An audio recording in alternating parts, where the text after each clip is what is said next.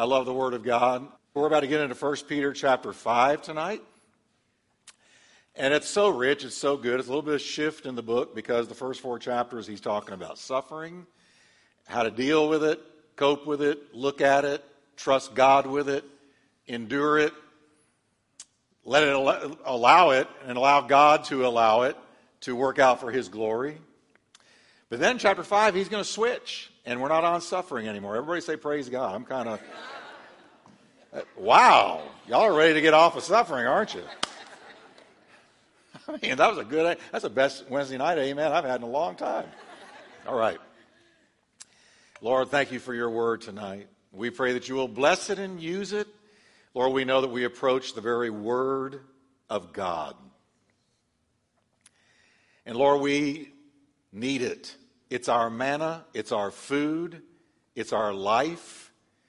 It sustains us, it builds our faith, it encourages us, it heals us, it edifies, exhorts, and comforts us.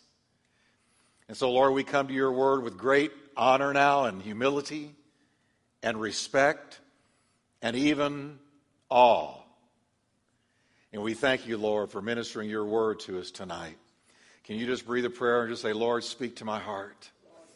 In Jesus' name, I receive the engrafted word. Amen. Turn to your neighbor and tell him it's going to be good tonight. You better perk up and listen. Amen. All right. How many of you read ahead, chapter 5? Tell the truth. You read ahead. All right? That's more than last time. Good. Rest of you, you're just content for me to teach it, aren't you? Just, yeah. um, I'm really excited, not just to go through chapter 5, but we're headed now to 2 Peter, which is totally different from 1 Peter. Uh, it's, it's far more a warning than it is a, uh, a comfort. It's very, very prophetic. It's very, it's, well, it's, it's the closest letter in the Bible to Jude that there is. Jude and 2 Peter are almost identical in some ways. So tonight, we're going to look at chapter 5. We have two more weeks to go on 1 Peter, and then we're into 2 Peter. Now, last time we ended with Peter's advice for those who are suffering.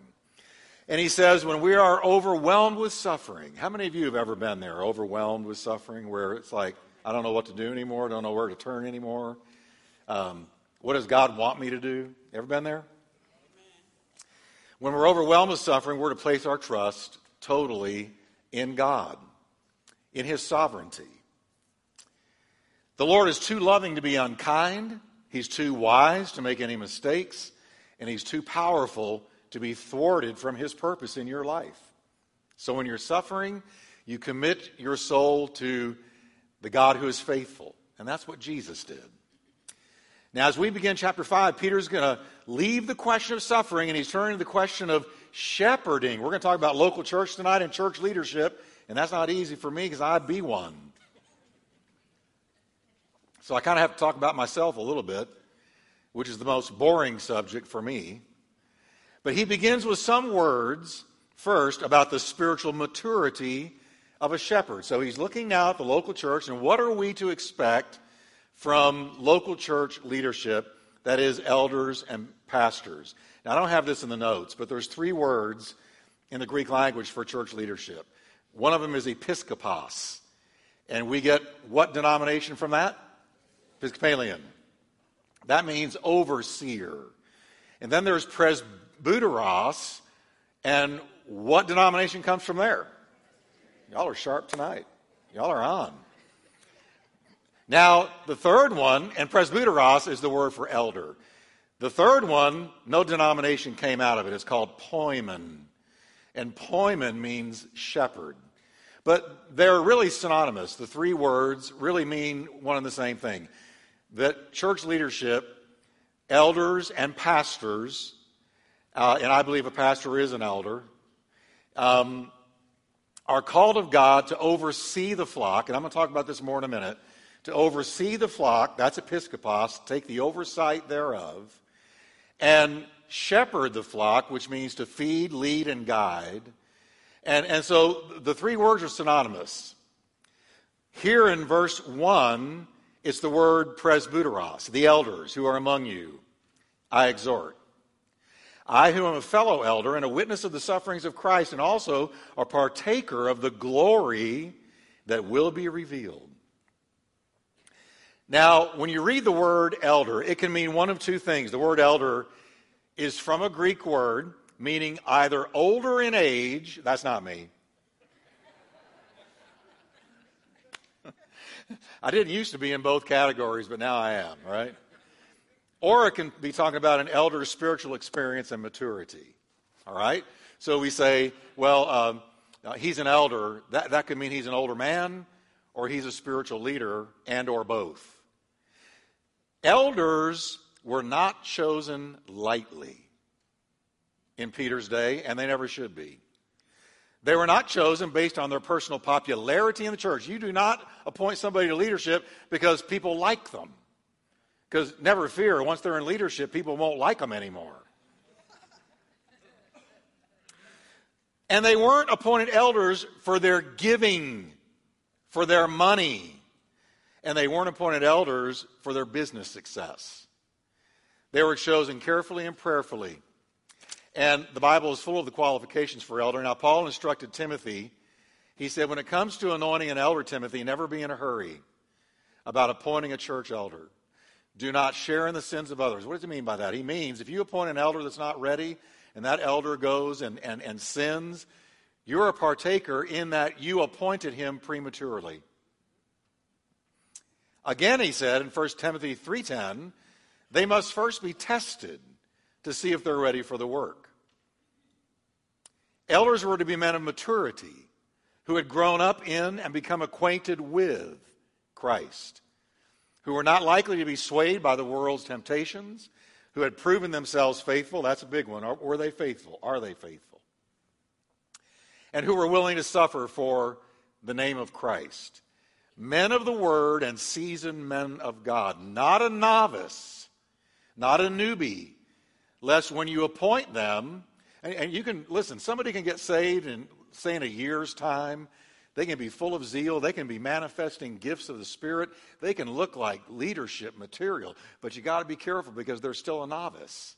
I want somebody that's been around the mountain a few times. Okay? That has their, their knees are skinned up a little bit. As a matter of fact, I'm going to be honest with you. I have a hard time trusting anybody that doesn't limp.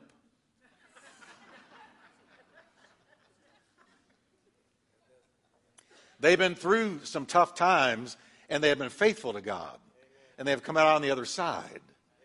And so they're seasoned, they're tested, they're time proven, their doctrine is sound. Because once you appoint them, listen, it's, it's way easier to appoint them than it is to remove them. Now, not only must the elder be a man of maturity, Peter says, but he must also be a man of ministry. Look what he says, same verse, verse 2 shepherd the flock of God which is among you. Shepherd.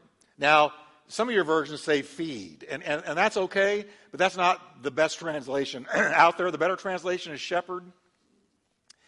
Because feed, it, it, it's more than feeding. When you talk about shepherding, it means more than feeding the flock.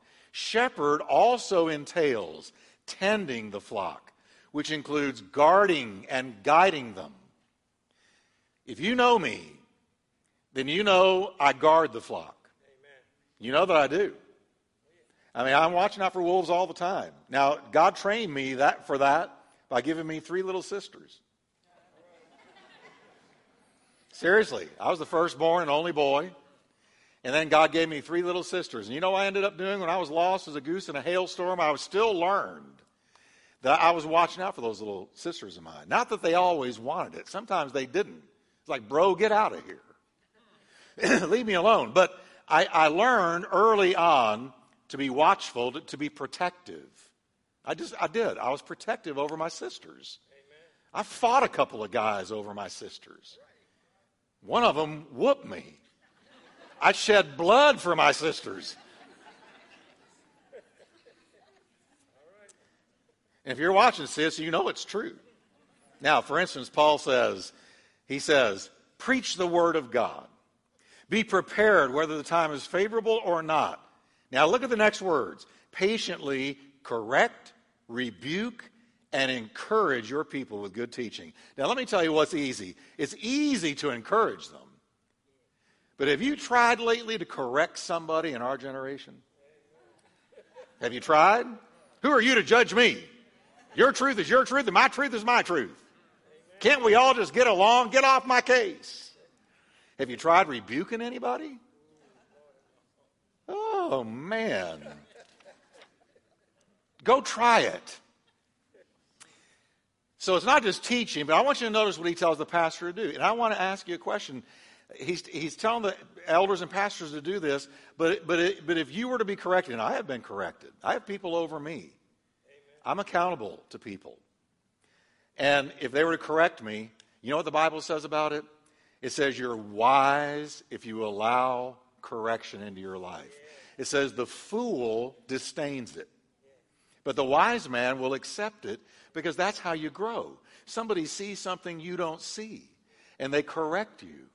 And when they correct you, uh, they're doing you a huge favor because they could just let you go and let you experience the real hard knocks. So they correct. So it's correcting, it's rebuking, and it's encouraging. And all these things are to happen within the four walls of the local church. Now, the writer of Hebrews goes further, and he says, Obey those who have the rule over you, and be submissive. Can you believe he said that? Amen. For they watch out for your souls as those who must give account. This verse scares me. Let them do so with joy and not with grief. And that word grief means groaning. For that would be unprofitable for you. So he says to the, the, the, congregation of a church, he says to the sheep of the, of the flock, he says, God's going to give you leaders. And those leaders are, gonna, are going to correct you, rebuke you, encourage you, teach you, guide you, guard you, protect you, warn you. And when they do, he says, obey them. Obey their word. So long as their word is in line with the word. Obey them. And then he says, be submissive to them. Why? Because they're watching out for your soul. See, when, when a church leader takes you aside and says, hey, um, I'm, I'm, seeing a little something in your life. I love you in the Lord. I love you very much. I, I want the best for you. But, but here's what I'm seeing, and here's what God told me. And, and I want to just bring a little correction. Uh, I'll give you just, you need to watch your money a little better. Don't, don't whip out that plastic credit card so easily. You're in too much debt. Now, the wise person will go, Thank you.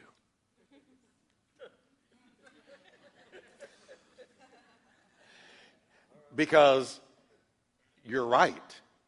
My wife's already told me this. No, you're right.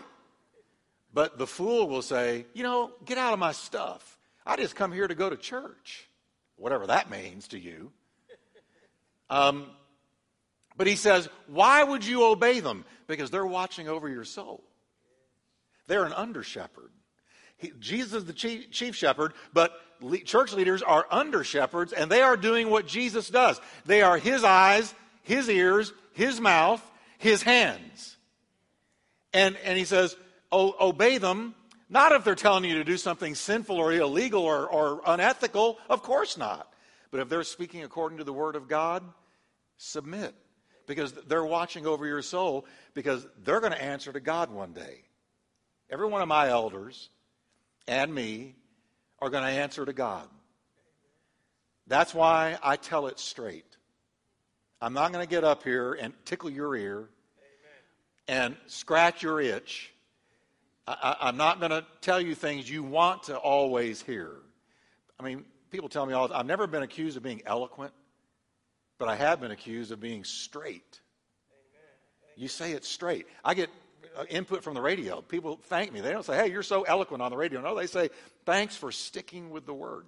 Now, here's why I do because I'm going to answer to God. One day I will face Jesus and he'll say, Did you faithfully teach my word? Did you tell them the truth about me? Did you fudge when you were afraid that they would walk away or that you might be criticized? Did, did, you, did you love them? Did you lead them and guide them in my way? I'm going to answer to God. Every elder is going to answer to God. Now he says, let them do so with joy. Now, how do they do it with joy? They do it with joy when there is submission and obedience to the word that comes through leadership. And he says, not with groaning. For that would be unprofitable for you. If that preacher is having to get up here every week and minister the word of God, having groaned all week long because so much grief came to them from the people, that's unprofitable for you. You know why? They won't preach as good. They won't teach as good. They won't lead as good. They're beat up. Do you know that the ministry has one of the highest dropout rates of any career in the nation? You know why?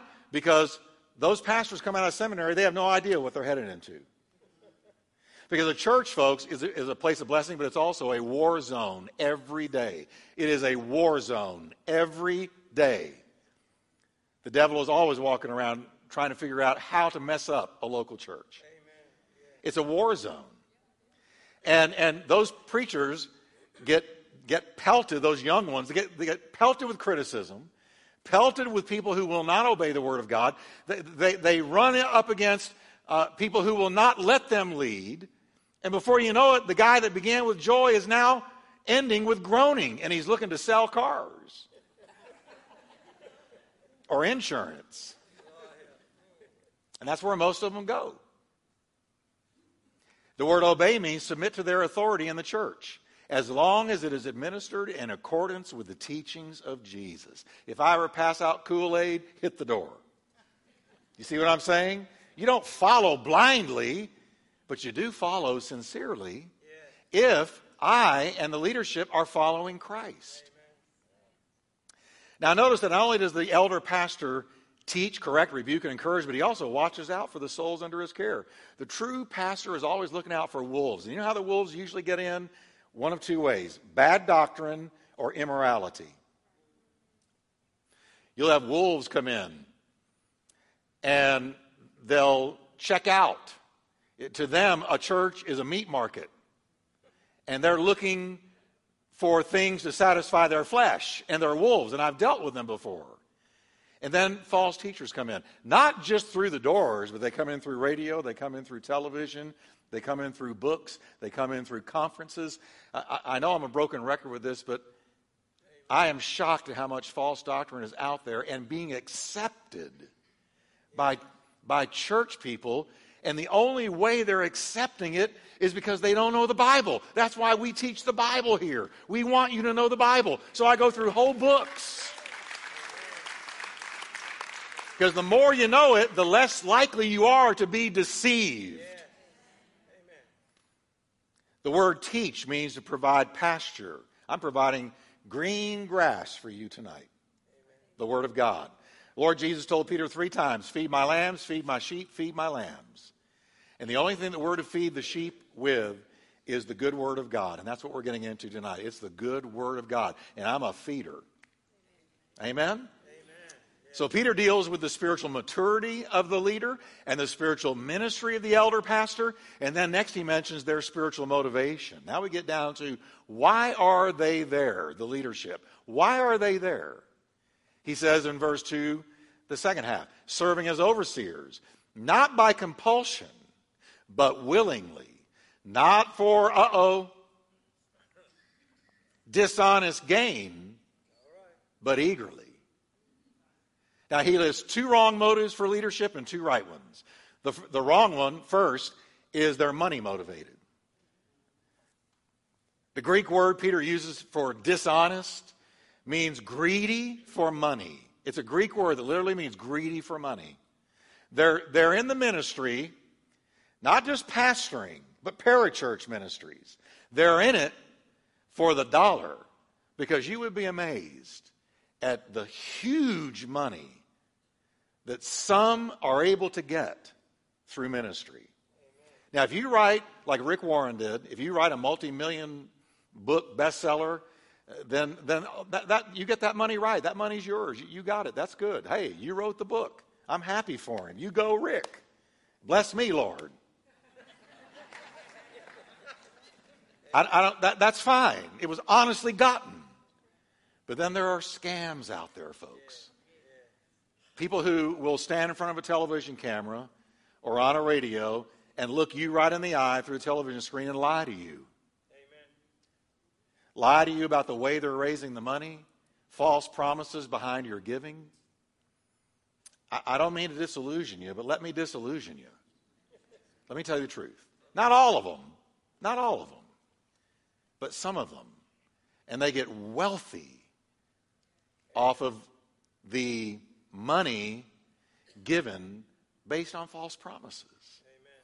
You know, the scams, they drive me crazy. You know, it can be October 31st, and one of them will go on TV and say, Well, it's October 31st. God told me that if you send in $31, He's going to bless you for 31 days. And if you send in 31 times 5, He's going to bless you for 31 years. And these little old ladies out there who have their Social Security checks write them and send them, going, Well, brother so and so gave me this promise, and it's a scam.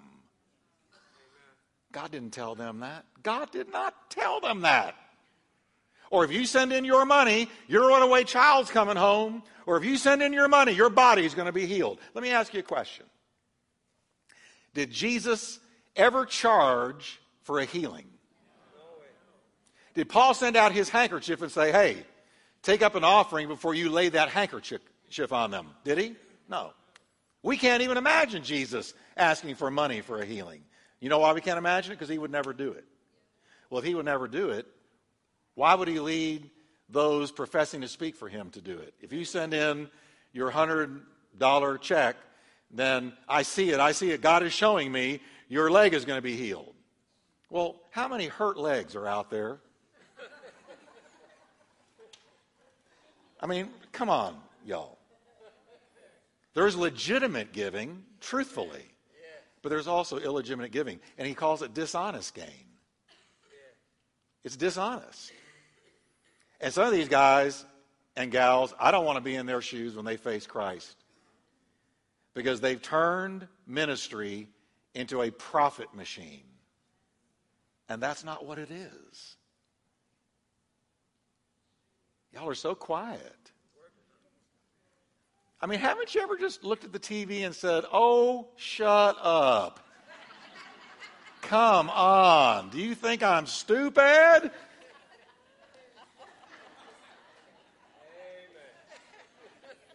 And they drive off in their, you know, Bentleys and go to their mansions and oh, it drives me crazy. Now, if Rick Warren has a mansion, good for Rick. He wrote a book. He got it honestly.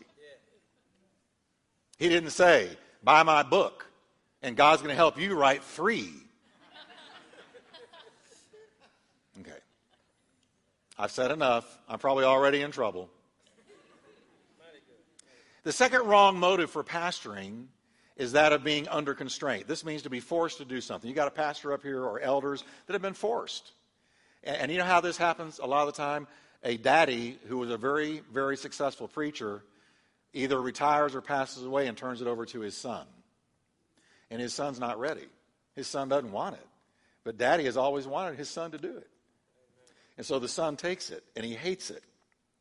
He doesn't feel called to do it. He can't preach like daddy. He doesn't have the burden that daddy had. Amen. Just an example. He's not doing it willingly. And so they begin to experience resentment and their heart's not really in it. So they're never going to lead a congregation well. The only way you pastor is God lays his hand on you and you get ordained not by men, but by God. Not of men and not through men, but by God. I can honestly tell you, before God, God laid his hand on me. Men didn't call me. Men would never have thought to call me. God laid his hand on me. I say it in all humility. But I know this woe to me if I don't preach the gospel and preach the word. He laid his hand on me, or I'd have never survived the pastorate. Peter says the true pastor will do it willingly. The true pastor investigates all the ins and outs of pastoring, and then he plunges cheerfully into the work. And Peter says the true pastor will do his work eagerly, with passion and with zeal. Everybody say amen. amen. Now, next, Peter mentions the spiritual manner of shepherding. He says in verse 3 not as being lords over those entrusted to you, but being examples of the flock. Now, there's two kinds of leadership in this verse those who lead by force and those who lead by example. Those who lead by manipulation, those who lead by example. Those who lead by coercion, and those who lead by example. Pastors, folks, were never intended to be permission givers to the flock as to how they're to live their lives. The last thing I want is to be a permission giver for you. I know churches, well, I say I know. I've known of churches where this was so extreme, where somebody, a family would go to the pastor and say, We want to go on vacation. Is that okay? And then the pastor from way on high says, Yes, my child. Go on vacation. Um, pastors and elders weren't and aren't called to be controlling, manipulative, power hungry, or power brokers. That's what cults do. You, you know it's a cult when they start taking control of your life. Can I say that again? I don't care what the cult is. If, if a ministry is getting cultish, they'll start taking control over the lives of the people under them. More and more, they'll take control. What you can do, what you can't do, what you can say, what you can't say, who you can marry, who you can't marry, where you can go, where you can't go, what you can do with your money, what you can't do with your money, how, how you ought to give your money, when you ought to give your money. Amen. They'll start taking control. Do you understand me? A healthy church won't do that. A healthy church will encourage you to do what's right, but a healthy church will never seek to control you.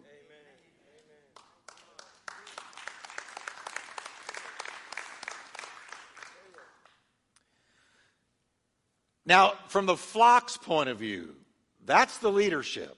Their manner of shepherding is I'm going to feed, I'm going to lead, I'm sometimes going to correct, and I'm going to counsel according to the wisdom of Scripture. I'm going to lead by example and never by coercion.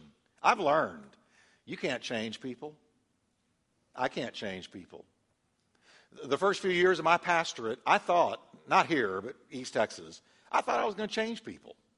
I thought I was going to get up and preach real good, preach real hard, sweat a lot, and they were all going to think like me and walk like me and talk like me and, and, and, and seek God like me. And man, I ran up against such a brick wall and I realized I can't change anybody. Amen. You know what? You can't change your husband. You can't change your wife. You can't change your kids. God's got to do it. Here's what I came to learn I learned that the only thing that changes people is truth. Amen. Bible truth. Now, I'm not telling wives to go preach Bible truth to their husbands. I'm just saying, as a pastor, I saw that when I preached and taught truth, and not just said to the folks, here's what God wants you to do, but here's why God wants you to do it. Let me show you the thinking behind the verse, and they could see the truth. That's what changed them. Truth changes people. Truth spoken in love and in much patience.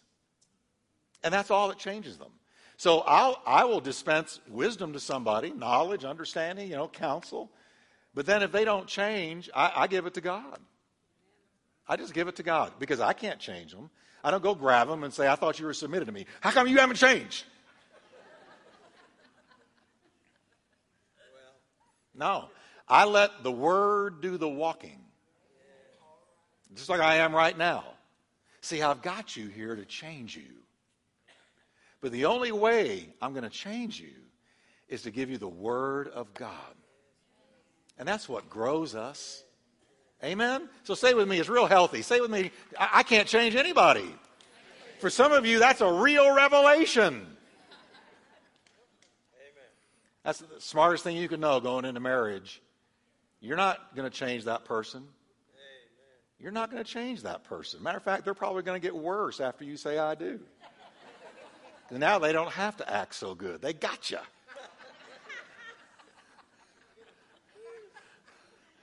Right? Going there going, I, I accept you just like you are, And, and if you stay just like you are, I'm good with what you are and who you are. Now, from the flock's point of view, they are to be respected, the leaders now. Now, first we were looking leaders to the people, now the people to the leaders. From the flock's point of view, leadership is to be respected and their authority submitted to so long as their counsel and direction flows from Scripture. They're placed where they are to watch over your souls as those who will answer to God. Now, I hesitated to go here tonight. I'm just going to go here and be transparent. I have found that this principle of accountability, where he says, obey the leaders and submit to them, and when you come into a local church, you're actually in a spiritual setting where men have been given um, authority under Christ over your life to speak the word into your life and to lead and guide you. And that means something in a local church. A local church is not a restaurant where you just come in and eat for a while and then decide after a while you want Chinese somewhere else.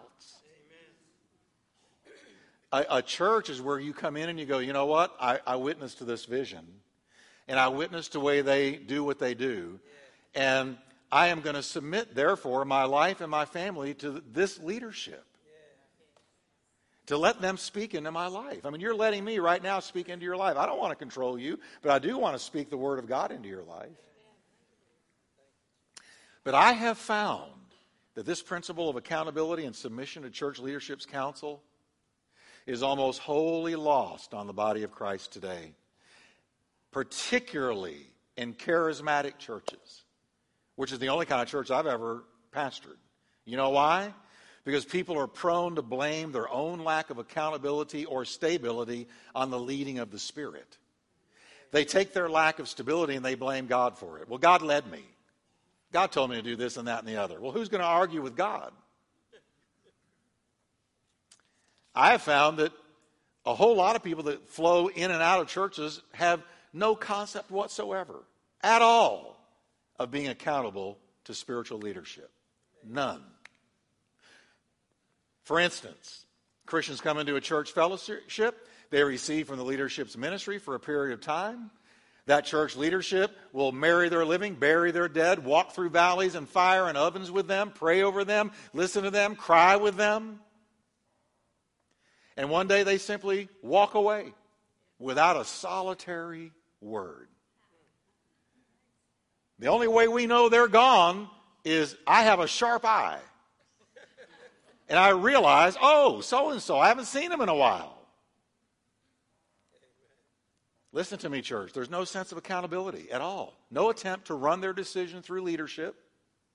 No sense of their having seen the church as a family that they are leaving or a place where God has planted them. Amen.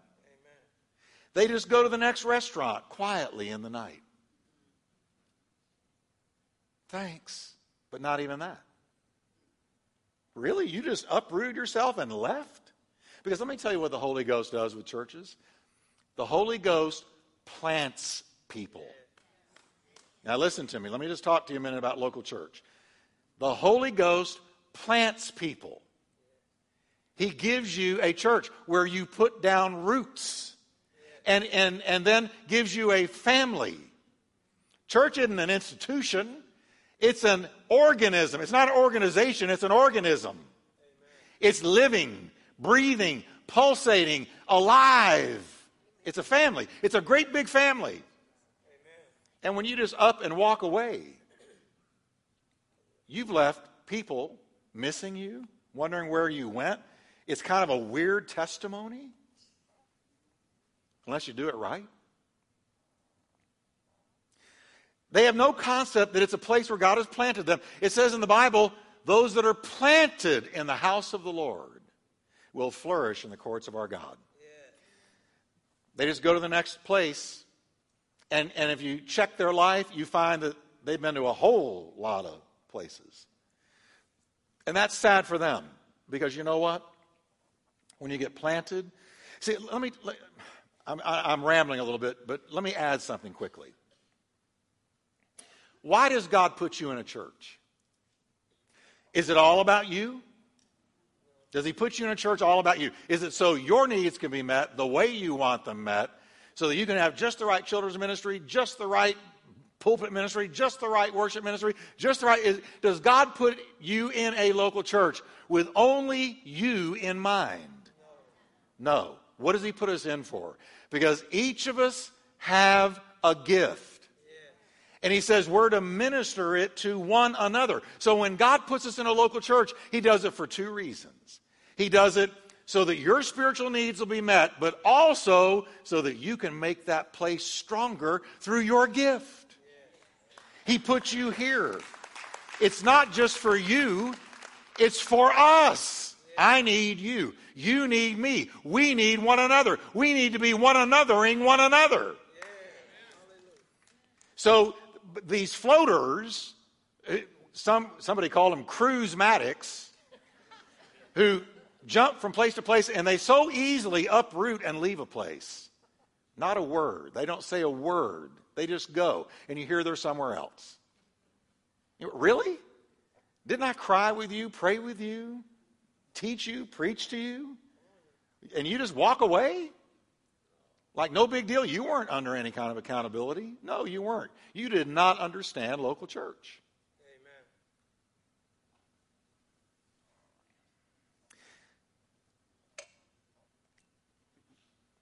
We have gotten a consumer mentality when it comes to church. A consumer goes into a restaurant and says, I'm here because I want this kind of food, and I want you to feed me real good and wait on me real good. And if you do it real, real good, I'll give you 20% instead of 10% tip. And then I'm out of here because you serve me well. That's the way we look at churches. But that's not the way God looks at churches. God says, I took this person and that person, and I planted them in that local church, not only so they could be fed, but it's not going to be perfect. Every church has flaws, shortcomings, things you don't like, people that rub you wrong. But you're not supposed to hook them and run every time you get a little bit offended or every time you're itching and scratched just right. You're not supposed to say, well, I'll just go somewhere else. Because guess what? Your next offender is waiting in your next church. Comes a point where it's kind of like a marriage in a way. I'm not saying it's like a marriage, but it, it, some of the same principles. You marry somebody, they're not perfect, and their idiosyncrasies can drive you nuts but you stay and you grow. So God puts us in a local church for our own needs to be met relatively decently. I mean, you have every right in the world to look for a church that has good doctrine, that worships Jesus, that, that, that is, is together on the essentials. But when you find flaws, it's because people are there.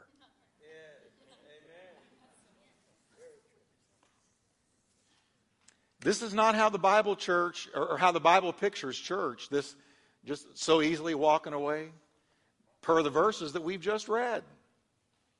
Anytime I left a church before I was senior pastoring, I'm going to close this part with this. Anytime I left a local church before I was a senior pastor, I went to the leadership, and I only left twice, and both times it was to go and minister. I went to the leadership and gave them what I was praying about, and when they agreed with me, I let them send me. I was sent out every time by the leadership I'd been accountable to. For a lot of people in Fort Worth churches, that is a totally foreign concept. Okay, I vented. I'm not done yet, though. I got one more vent, then I'm done. Next, Peter addresses the sheep. He says, Likewise, you younger people, submit yourselves to your elders. Uh oh, there's that word submit again. I wish he'd get off of submit. Here is a principle we all recognize. Most have heard the phrase, respect your elders. Amen? This springs out of the oft forgotten practice of honoring authority. Now, I can remember when I started out in ministry being surrounded by seasoned men, men that I really, really respected who had been around the mountain a few times and they were fruitful ministers of Jesus Christ. These were my elders, these were my, my leaders. They were the ones teaching me the ropes. And I can recall sometimes not agreeing with things they said, and things they did. And there were times they actually wronged me, legitimately wronged me. But my sheer respect for their spiritual authority and who they were in Christ sealed my lips. I would not have dreamed of talking back to them or of speaking disrespectfully in any way. I just gave my disagreements or hurts to the Lord. You know, it's a, it's a funny thing. When you give your hurts to God, He gives you peace and you're able to go on. But I, I just gave my disagreements or my hurts to the Lord and I kept on going. But I've discovered in 35 years of pastoring, this is not the case today. Some people don't hesitate to speak disrespectfully to leadership, to argue, to talk down to them. It amazes me. Because I go, I would never have done that. Now, it's not that you can't agree or disagree, it's not that. But it's how you respond with your disagreement. The wisdom of honoring spiritual authority is nowhere in a lot of Christians today. And you know where they get it? They get it from the culture out there that has no respect for authority. Because let me give you a Bible verse all authority is from God. Romans 13 1. All authority is from God. Let me give you an example. In the book of Acts, Paul the Apostle is standing before the Sanhedrin for judgment. The Bible says, quote, this is out of the Living Bible. Gazing intently at the council, Paul began, Brothers, I've always lived before God in all good conscience. Now, as soon as he said that, Ananias, the high priest, commanded those close to Paul to slap him on the mouth. And he did. I love what Paul said. This is the Living Bible. God will slap you, you whitewashed pig pen. Now, I've never heard that come out of anybody's mouth, but I kind of like it. God will slap you, you whitewashed pig pen. What kind of judge are you? Now, Paul was right. Now, look at this. Paul was right. What kind of judge are you to break the law yourself by ordering me to be struck like that contrary to the law? You're claiming to uphold the law, and you command somebody to hit me contrary to the law. You're a hypocrite, and you're a, living in a pig pen. Now, look what happens next. Here's Paul. He's cooking. He's got steam coming out of his ears. He is standing up for himself. Look what happens next. Those standing near Paul said to him, Is that the way you talk to God's high priest? And all of a sudden, it's like somebody switched a dial. Amen. And Paul goes, Oh, I didn't realize he was the high priest, brothers. For the scriptures say, Never speak evil of any of your rulers, whether they're right or wrong. Don't speak like you just did, saying they live in a pig pen. Don't do it. Now, I want you to notice, notice something here. What changed Paul's attitude towards the high priest? God given authority. Okay? Even though the authority was totally wrong in his actions towards Paul, Paul said, Oh, there's a bigger authority here, and that is the Word of God, to which I am submitted. In reality, Paul wasn't submitting to the man. He was submitting to the word that told him not to speak wrongly to the man. Are you with me? Can the Bible tell you what to do? Is the Bible the Word of God? So when it says, there's a lot of places I could go at this juncture, but when it says you're to live this way or that, or not this way or that, does it have the authority to readjust your life and tell you what to do? Yes. And so Paul went, uh oh, I messed up. I didn't know he was the high priest. So all of a sudden, his attitude totally changed. What did it? The Word of God, the authority invested in that man and in the Word. So, this wisdom, again, I say to you, is not in all Christians. Even some who claim to be anointed of God have no problem sassing, talking back, um, arguing, talking down to authority. Peter goes on to encourage humility. Verse 5 Yes, all of you be submissive to one another and be clothed with humility, for God resists the proud, but he gives grace to the humble. Now, the phrase clothed with humility means to gird yourself. Humility is something you put on and wear. We're to wear it around the house, to the store, to church, and to work. We're to wear humility. You put it on. Nobody wore humility like Jesus. By the time he was 12, folks, get this. By the time he was 12, he knew who he was. He knew he was the Son of God, and he knew who his heavenly Father was. And yet he submitted to his human mother and to Joseph, his stepfather. The Bible says he was subject to them. Peter goes on to tell us something powerful about pride and humility, and I'm going to close with this. Please pay attention to this. Watch this. You got pride, and you got the antithesis of pride, humility. He says you're to walk in humility and not pride. Here's what Peter tells us about pride God literally resists the proud. Now, that word resist means to square off against, to oppose, to push away from, to keep at arm's length. So when we walk in pride, which is revealed by our refusal to submit to God's word and God's authority, God literally, can you imagine? You're against God now. You're up against God because He has squared off against you. And He's opposing you. And God is keeping you at arm's length. I don't know about you, but I don't want to be at arm's length from God. I want to be nestled right up close, hugged by His arms. I don't want to be pushed away. But He says, when you walk in pride, then God says, I'm opposed to you. I'm going to push you away. I'm going to keep you at arm's length. I'm against you. In this day of intense spiritual warfare and our great need for God's grace, it's only wise to shun pride and walk in humility. For Peter goes on to promise that God gives grace to the humble. Now, let me tell you what humble is. You say, well, humility, great, Jeff, but what's humility? Here's what it is when you're God reliant instead of self reliant. It's that simple. You get up in the morning and you say, Wow, Lord, you've called me to walk in the Spirit and not in the flesh. You've called me to resist this world. You've called me to stand against temptation. You've called me to bear fruit. You've called me to walk with you. You've called me to glorify you. You've called me to take a stand for you today. Lord, that's bigger than me. I can't do it. So, Lord, I'm humbling myself in your presence and I'm relying on you. My grace is sufficient for you, for my strength is made perfect in weakness.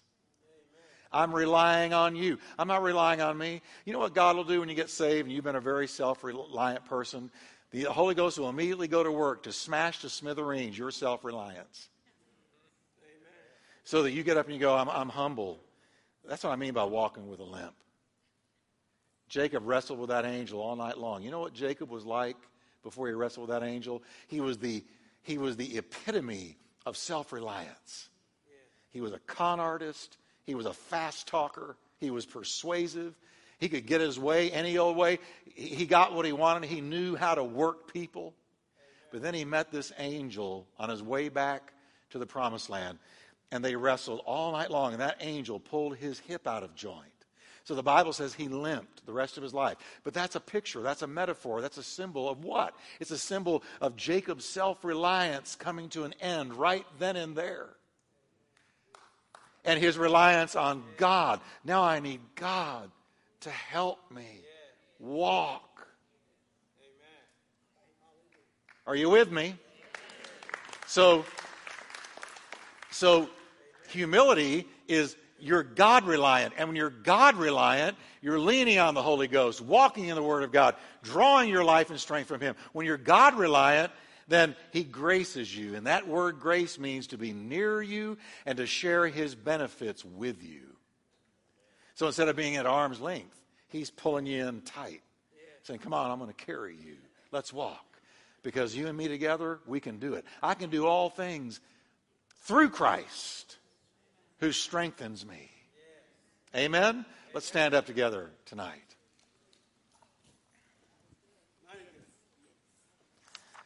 Amen. How many God reliant people do we have in here? Amen. Amen. Well, let's lift our hands to the Lord Jesus and bless his name. Lord, thank you so much that you carry us. Thank you that you walk with us. Thank you that you minister to us, Lord. Thank you that we can't do it on our own, but we can do it in you and through you and by you.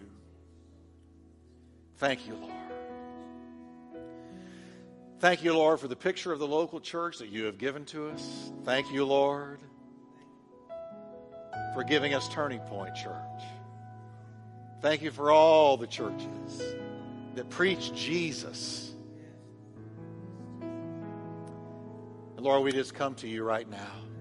And we're going to worship your name. Let's lift our hands and worship him before we go.